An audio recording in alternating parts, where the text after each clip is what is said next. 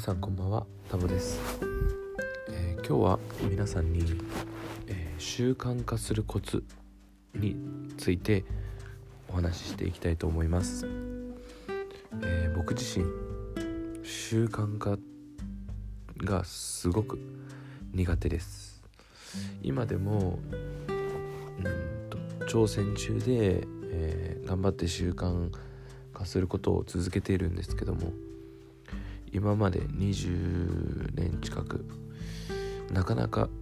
続いたことってなかなかないです。部活とかもうん途中でやめてしまったりとかうんダイエットしようって決めてもなかなか続かなかったり。筋トレするぞムキムキになりたいからって言って始めてもなかなか続かなかったりというのがありました。そんな僕が、えー、やっとあこういう風にして習慣って続けるんだろうなだなこうすれば続くんだなっていうのを、えー、見つけたので皆さんにシェアしたいと思います、えー、その方法は、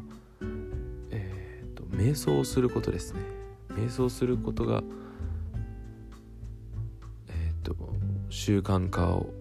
をするコツです、ちょっと難しいんですけど瞑想が続かないわっていうことがあると思うんですけど えっとそれも、まあ、瞑想はすごい簡単なのでできちゃいます。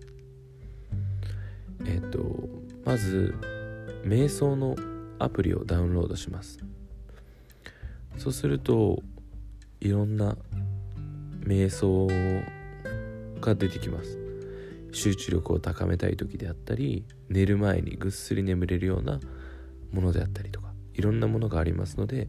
そこから自分でチョイスしてやっていきます。おすすめなのは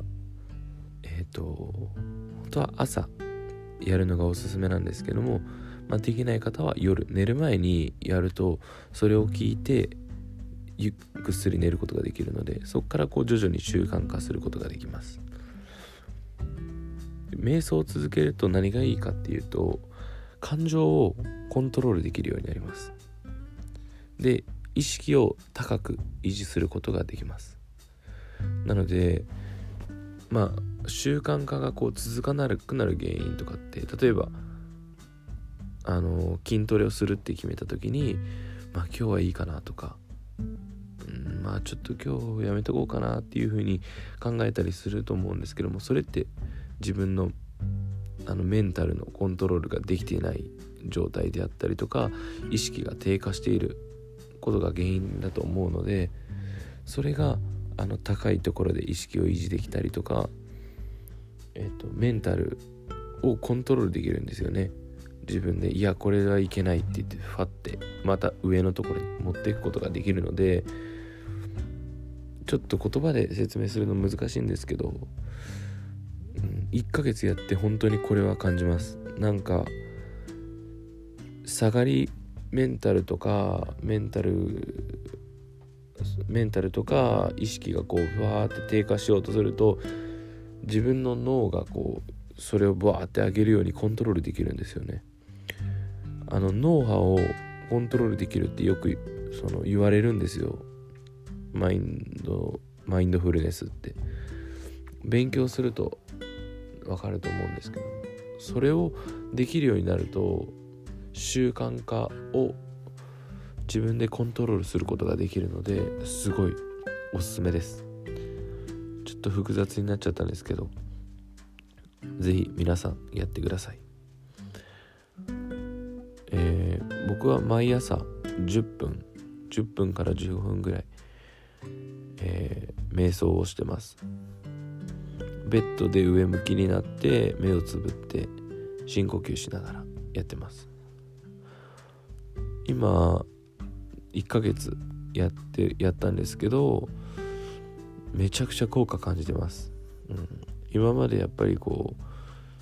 朝がだるかったりとか